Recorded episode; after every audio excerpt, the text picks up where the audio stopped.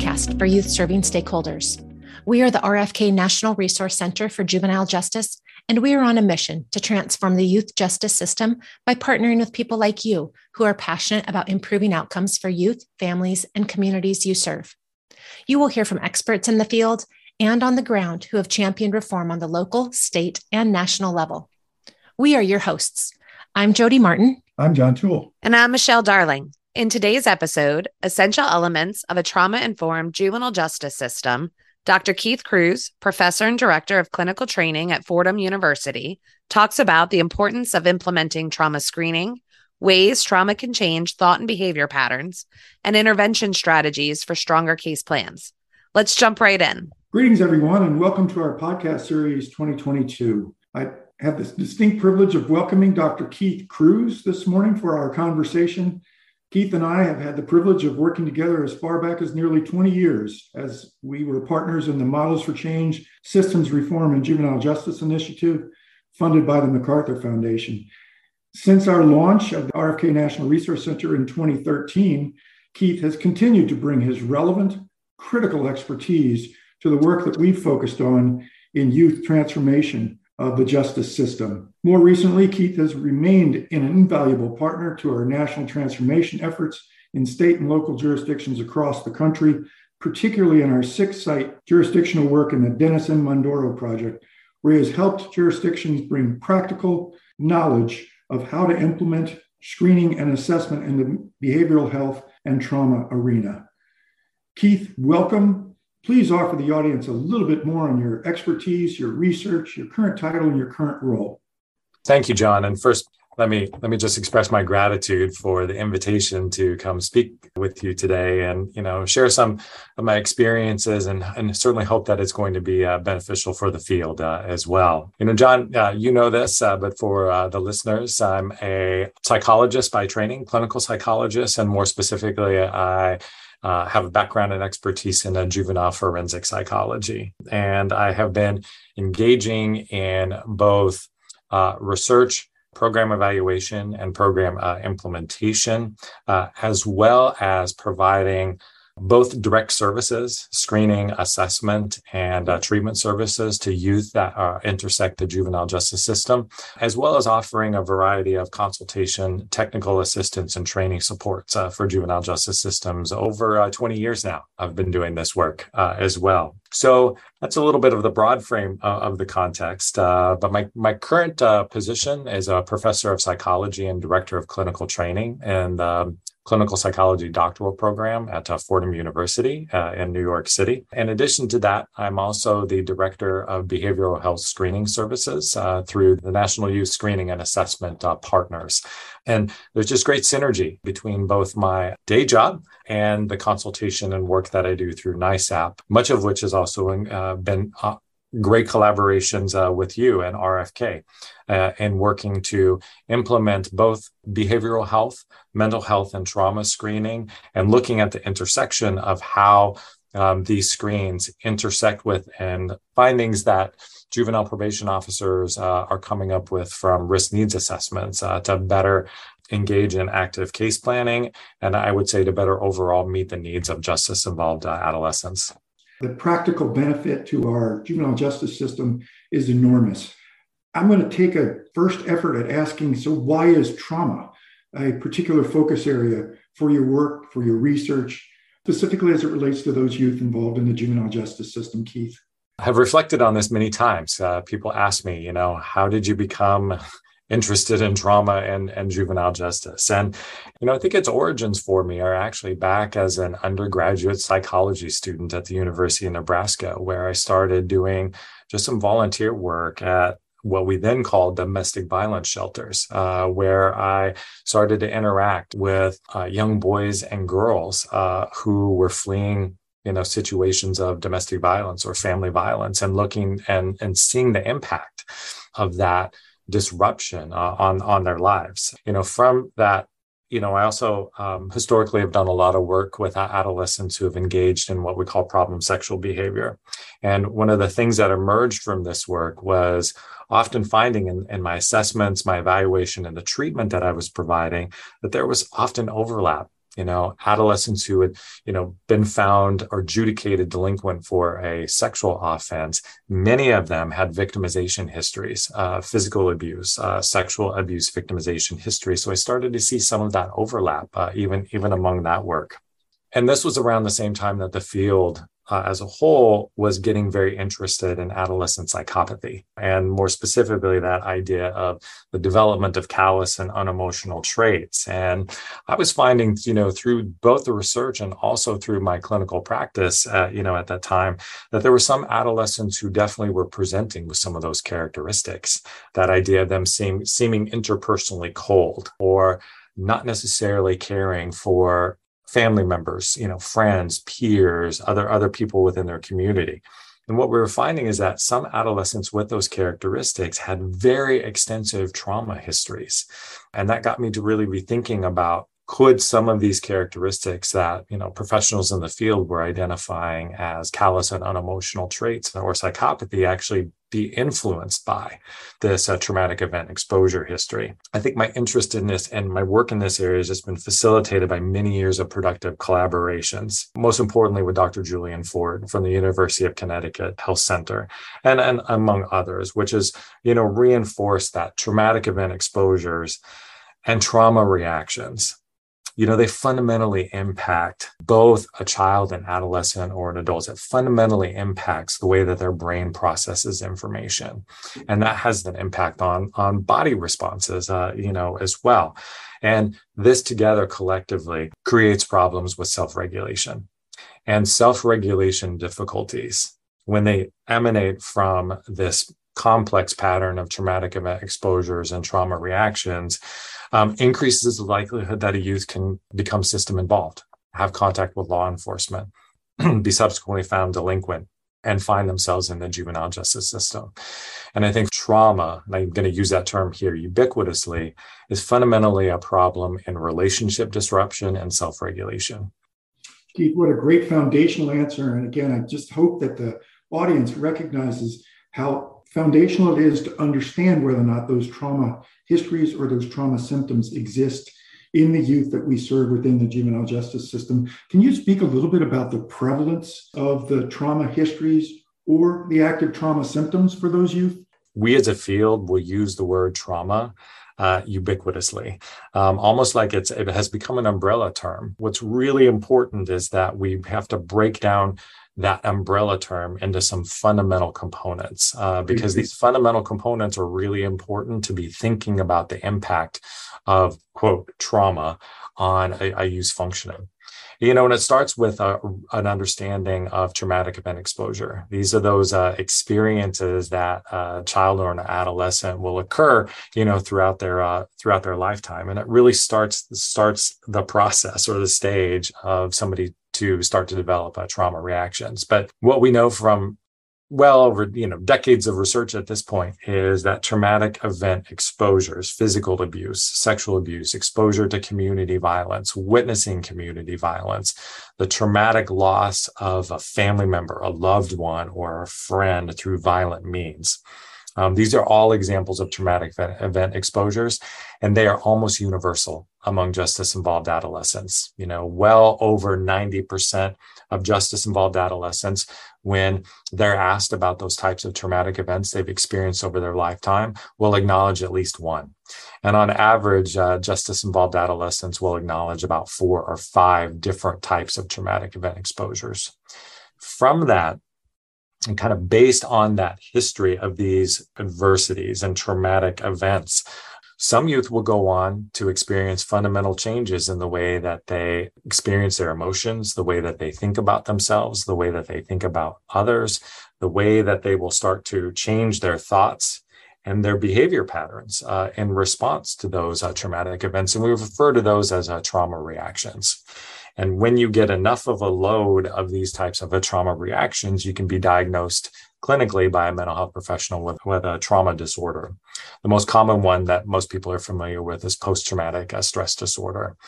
And really good research over the past uh, decade has identified that approximately 15% of adolescents who are system involved currently meet diagnostic criteria for post traumatic stress disorder. And what's important to note is that that is about, you know, three to four times higher than rates of uh, PTSD among non system involved uh, adolescents uh, as well. So, Keith, I think a two part question really clarifying the difference between historical trauma events and current trauma symptoms. I'll lay that out first and ask you to respond to that. My follow up is then so, what's the cost of not understanding that at the time we seek to intervene?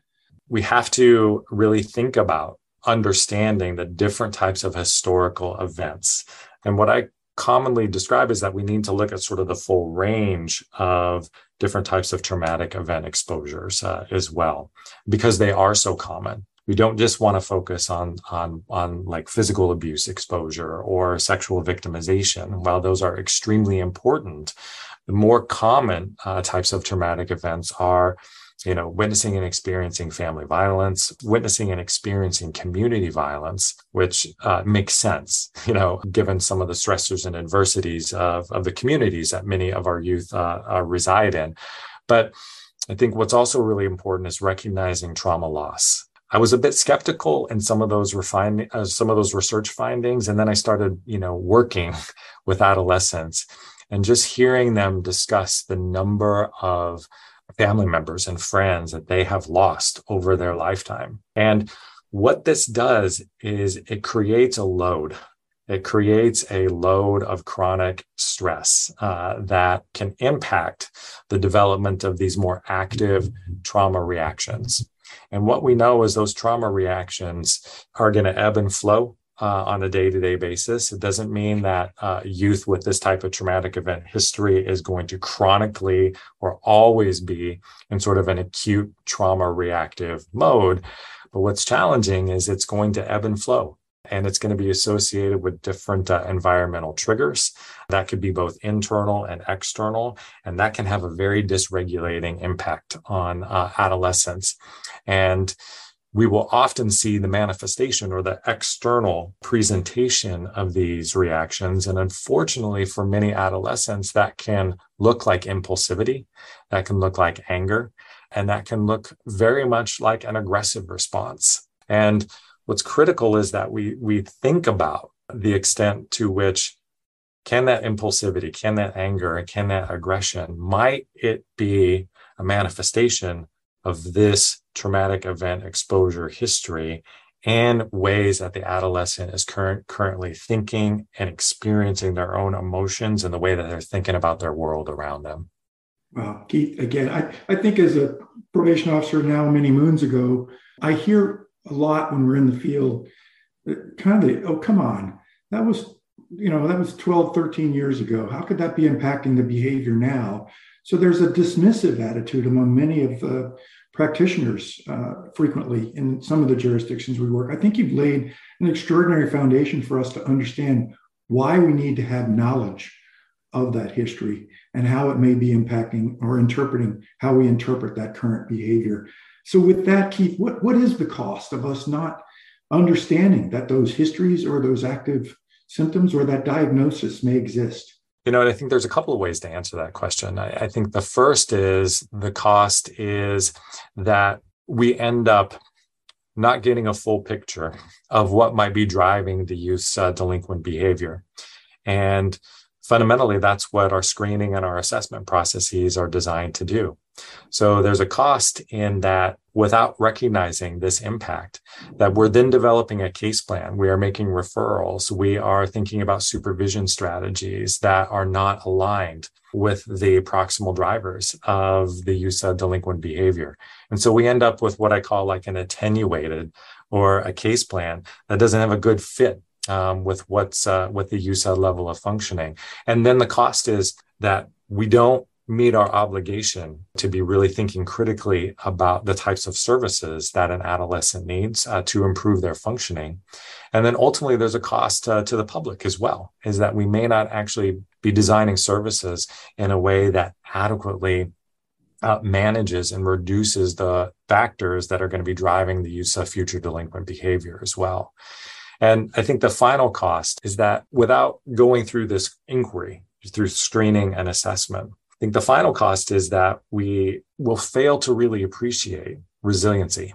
That many adolescents with this type of traumatic event exposure history, think about those numbers that I mentioned. Not all of those adolescents will go on to develop clinically significant trauma reactions.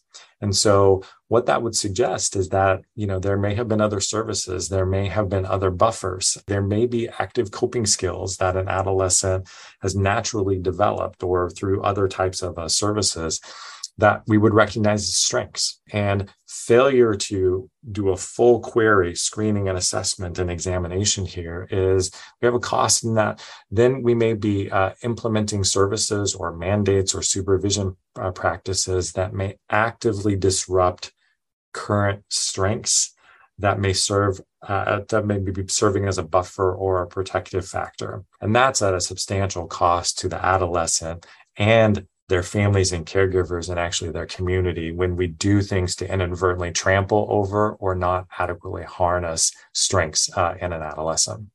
Once again, Keith, you're making the case, of course, for us understanding that this history or this current situation exists for this youth in order to inform a more targeted, appropriate intervention, clinical, programmatic intervention that might ameliorate the risk for future reoffending. And certainly, I, should comment, you've identified the trauma informed decision protocol. Mm-hmm. Uh, and that has been, in my humble estimation, Keith, an extraordinary contribution to the field. It lays out a path for us to ensure that we're understanding all of those aspects that you've shared with us about that history or current situation. What are the most prolific barriers that you find for jurisdictions to implement effective trauma screening? At the appropriate time? Well, I'll answer that in a little bit of a roundabout way. But what, what I've really discovered in working with systems to implement trauma screening is that that process is much easier if systems have already done the work to implement general mental health screening as well you know screening for depression screening for substance use problems uh, etc systems that have already done the work uh, to think about the purpose and context of behavioral health screening from within their system, have appropriately trained their staff to have the knowledge and the skills to both competently and confidently implement a mental health screen that work already being done, then it's not a far shift. It's not difficult for probation officers to approach training on a trauma screen to be modifying uh, policies and practices around general mental health screening to incorporate trauma screening and to then then implement that as well when that work has not been done or there is not good agency support uh, through policies and practices and training uh, around recognition of the impact of mental health in general, then you're not going to see trauma as likely being a very uh, impactful on a USA level of level of functioning. And so there's kind of that system component uh, that I think ca- that can represent a barrier. A common though barrier that I often will experience is really something different from what I just mentioned. The word is out. probation systems, the juvenile justice system recognizes the impact of traumatic event exposures and trauma reactions. I don't have to convince leadership at the local level or even at the state level that this is not important uh, because they see the impact uh, on the adolescents and they see the impact on on probation officers or the detention staff grappling with trying to assist a youth who's in that pattern of dysregulation. So I don't have to make that sell anymore.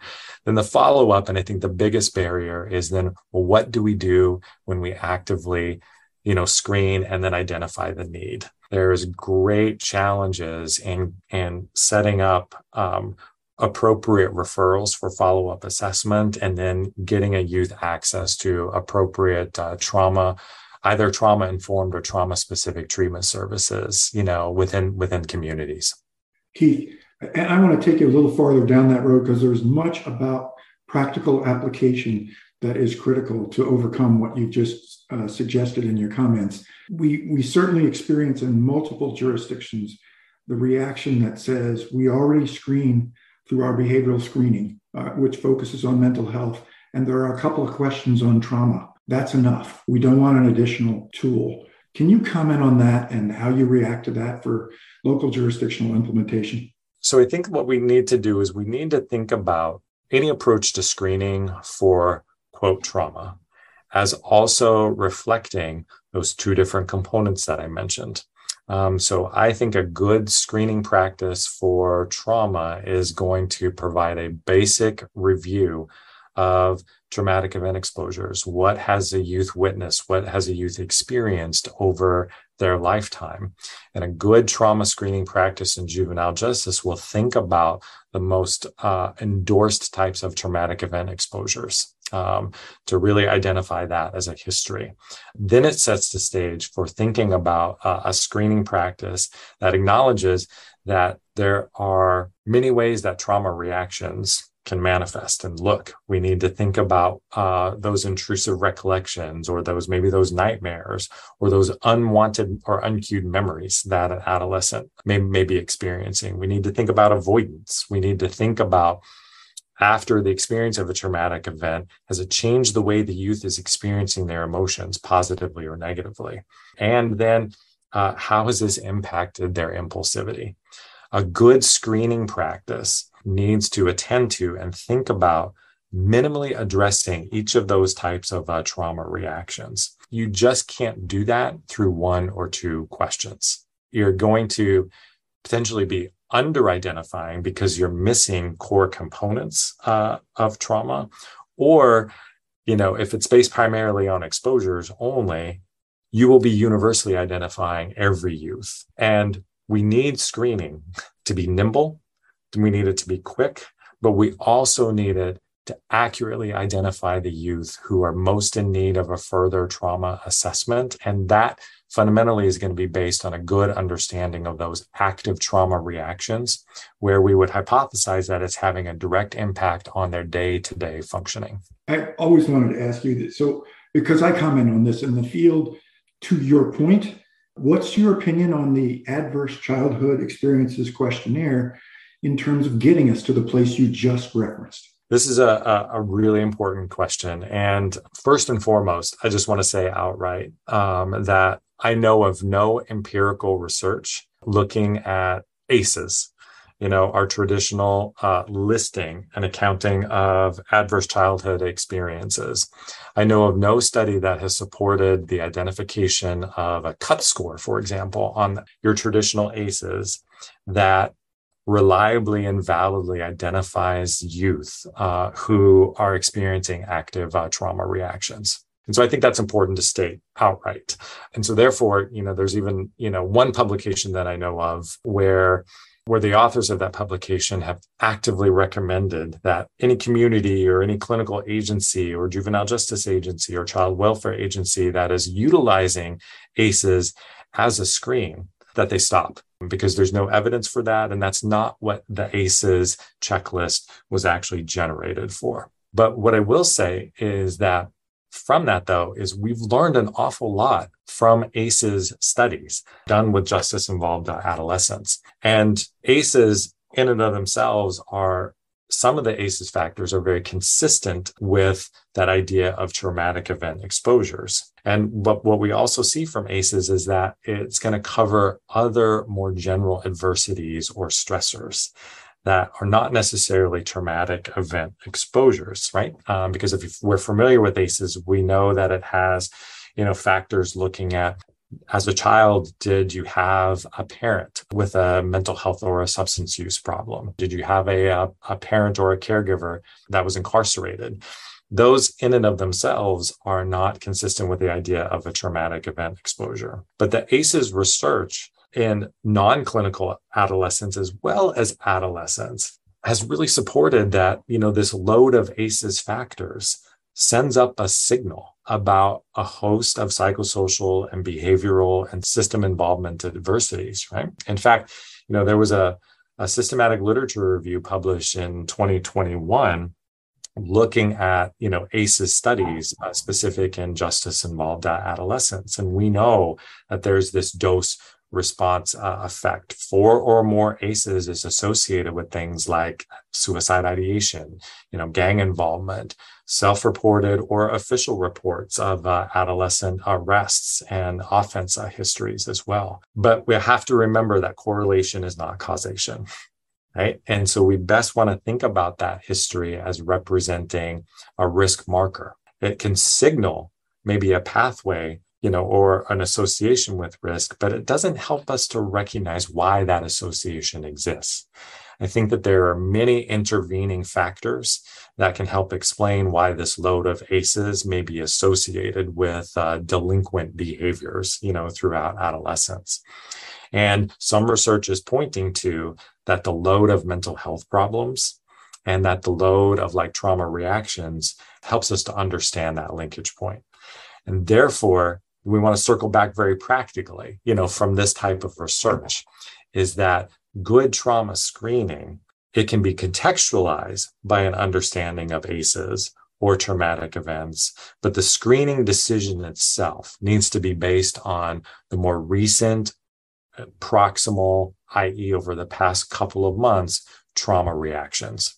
That's a beautifully articulate uh, explanation of the importance of understanding the histories, but the active trauma symptoms, understanding that as we collaborate to provide opportunities for these youth to overcome them and extricate themselves from involvement in the juvenile justice system. I want to shift gears just a little on a topic that I know is uh, of significant interest to you. And I just preface it with the work that the RFK National Resource Center has done in Milwaukee and Chicago, Seattle, and Minneapolis. It's provided ample evidence of historic trauma in neighborhoods and communities.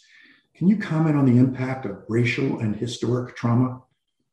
Yes. And I think, thank you for raising this, John. It's such an important question. And I would suggest that, you know, our research knowledge around historic and racial trauma is exploding now.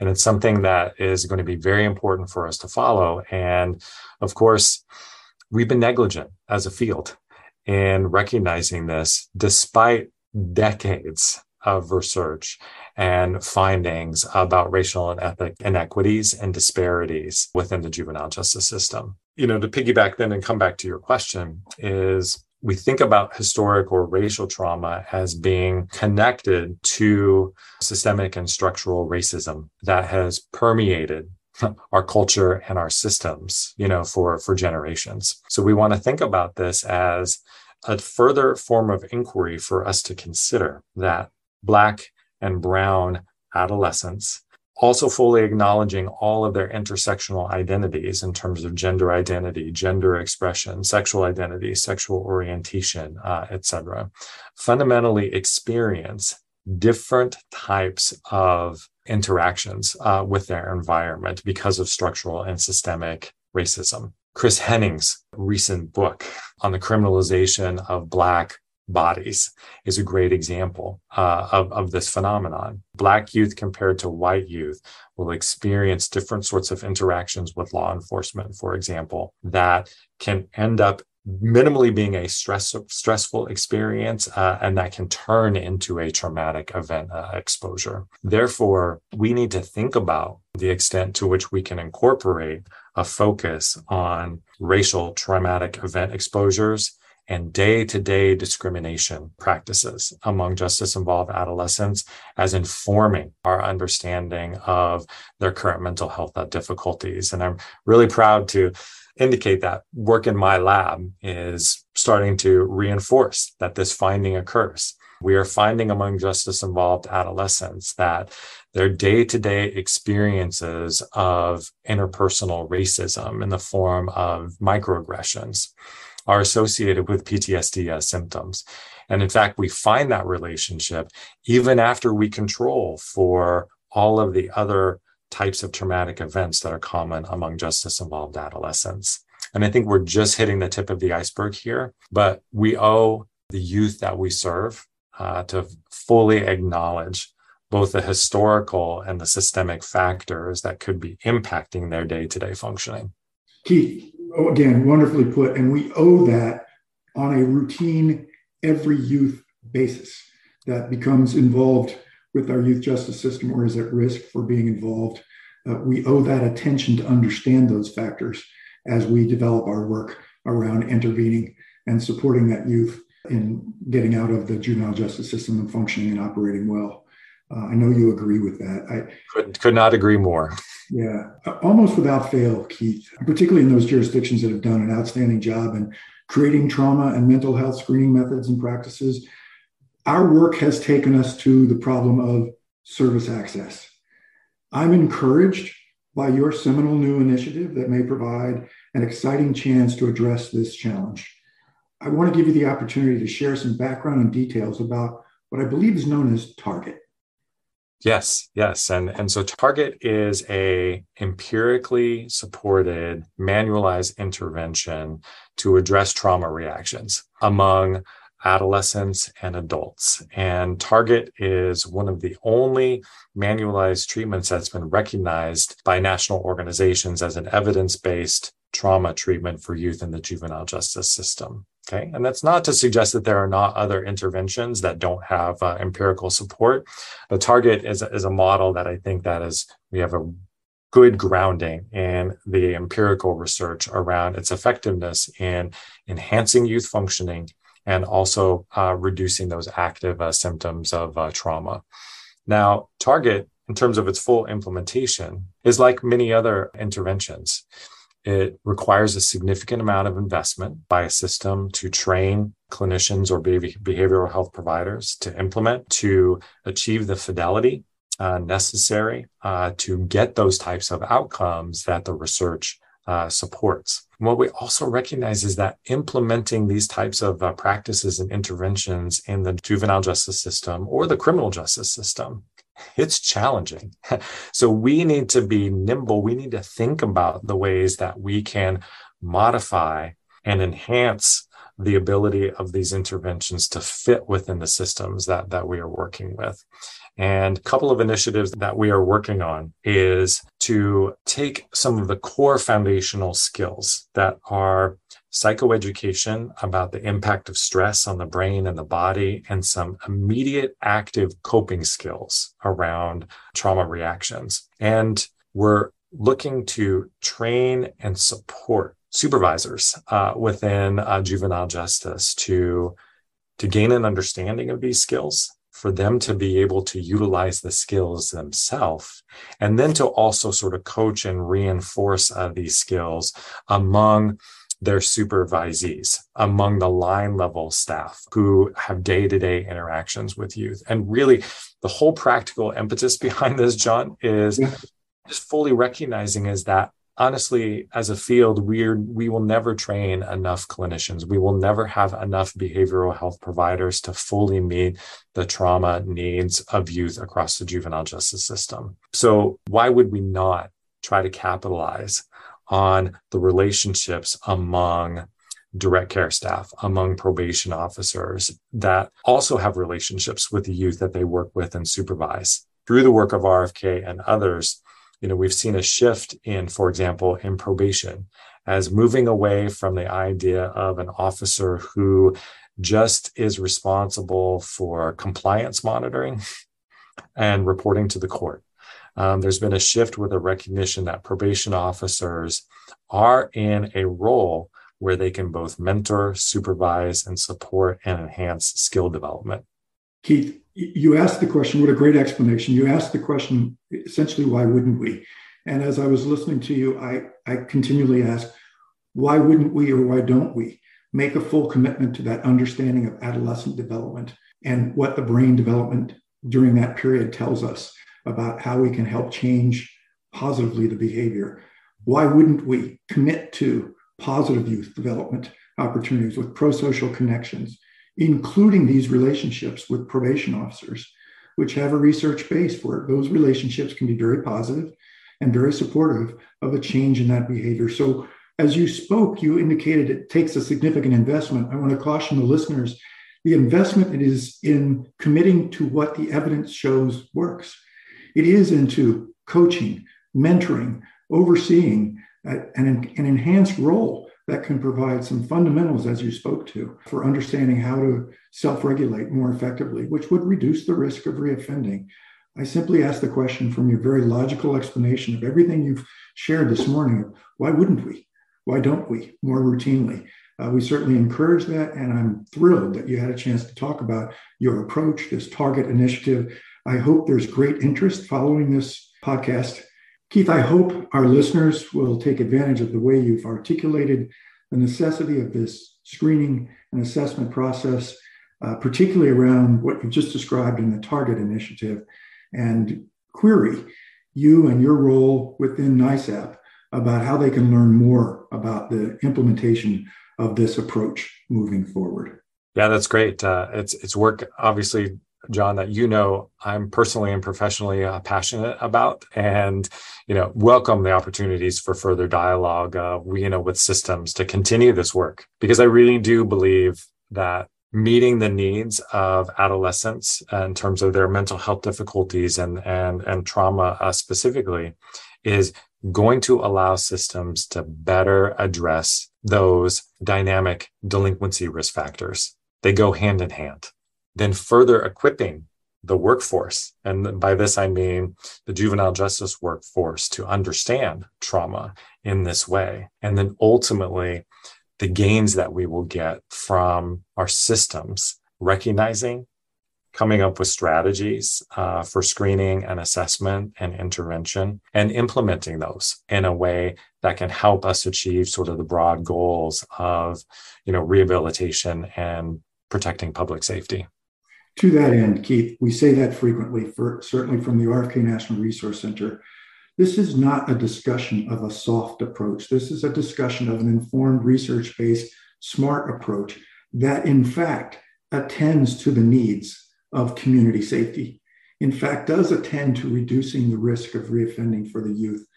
And just as importantly in this trio of factors, it attends to the positive opportunities for the future of that youth as a productive member of every community in which they grow up. Absolutely. Well, well said, John. Keith, is there a danger in overassessing youth? I do think there are some dangers in over assessing, but we need to be really explicit about what we mean uh, by the danger as well. This question will often emerge in the context of like mental health screening or trauma screening. I will hear questions about, for example, like the shelf life of a screen or how often should we be screening and how often is, is too much. And while we have improved our general understanding about uh, the use of screens. And we understand a lot of information about the reliability and validity of screens and how to then translate that into effective practice uh, in, the field. We just don't have a good research base uh, to understand diminishing returns for example through multiple screenings or over what particular time frame that screens uh, maintain their validity and one of the challenges with that is screening is in essence a snapshot of a use recent functioning right? And that's what it's intended to do. And it's intended to sort of throw up a flag of concern and to identify those youth that may be uh, having current uh, mental health difficulties and then following up on that as well. And so, in the absence of research finding, what we want to do is we want to fall back on our general understanding of the properties of the screen, that it is a snapshot, that it is focusing on a brief period of time. And then we need to think about then developing common sense practices about uh, a process of when it's appropriate to rescreen and when it's not. And in general, we that can be informed by the time frame that the screens are addressing. But what we also know from implementation science is that any screening practice must be done thoughtfully, must be embedded within a process and a policies and procedures that inform the ability of, say, for example, a juvenile justice professional to appropriately inform and contextualize to a youth why they're being asked to complete the screen, and then how the results of that screen will lead to further assessment. And I believe one of the dangers of sort of over screening or over assessment is when that is not done and it's not appropriately contextualized. Because then a youth, in responding to the screen, doesn't have adequate information for them to understand why they're being asked these questions. And I find that that is critically important. And then there's also sort of another cost, I think. The cost is following your policy and procedure and then not, you know, doing your screening or doing your assessment and then not doing anything with that information.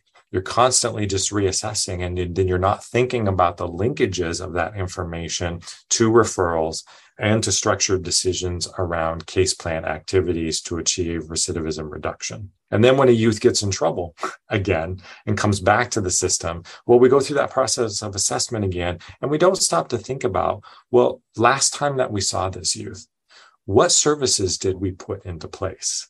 And were they well matched uh, to the information that we had about that adolescent at that given time? It's a fundamental problem that is contributed to both by mental health professionals and also juvenile justice professionals that we don't adequately think about the, the fit between the services and the needs that the youth had at that time of their first screening and assessment, and then looked at what worked and didn't work uh, from that, and to utilize that to inform our follow up assessment. I think if we did a better job of matching case plans to the needs of the youth at any given time point, it's going to logically reduce the need for further reassessments, uh, et cetera.